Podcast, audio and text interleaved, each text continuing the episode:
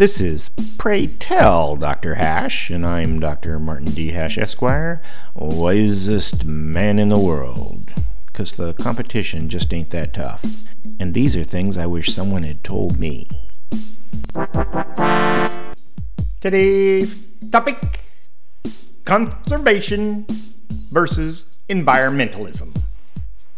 As a person who cares about the environment more than sport or short term monetary gain, I consider myself a conservationist.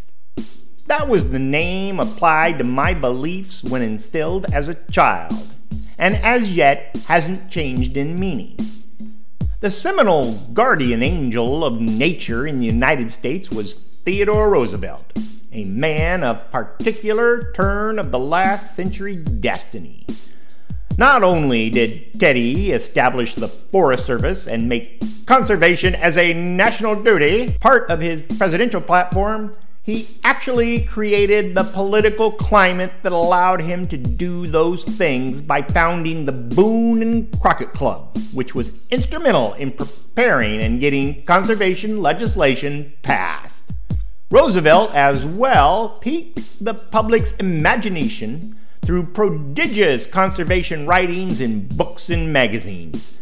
No person has had a more thorough belief in the importance of nature, its value, and its future, combined with the political expertise, willpower, and perseverance to protect it, saying, quote, Conservation means not only preservation of natural resources, but the prevention of the monopoly of natural resources so they should inhere in the people as a whole.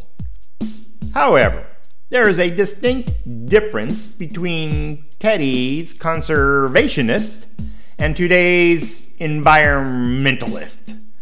Wikipedia is the best source of the popular notion of environmentalism. Quote, Environmentalism as a movement covers broad areas of institutional oppression. Theodore Roosevelt's name is never mentioned. On the other hand, going to Wikipedia again, we find a definition of conservation that Teddy and I would agree with.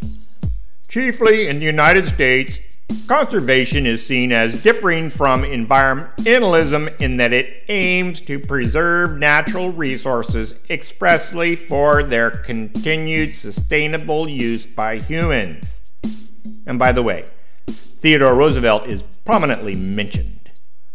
That pretty much sums it up.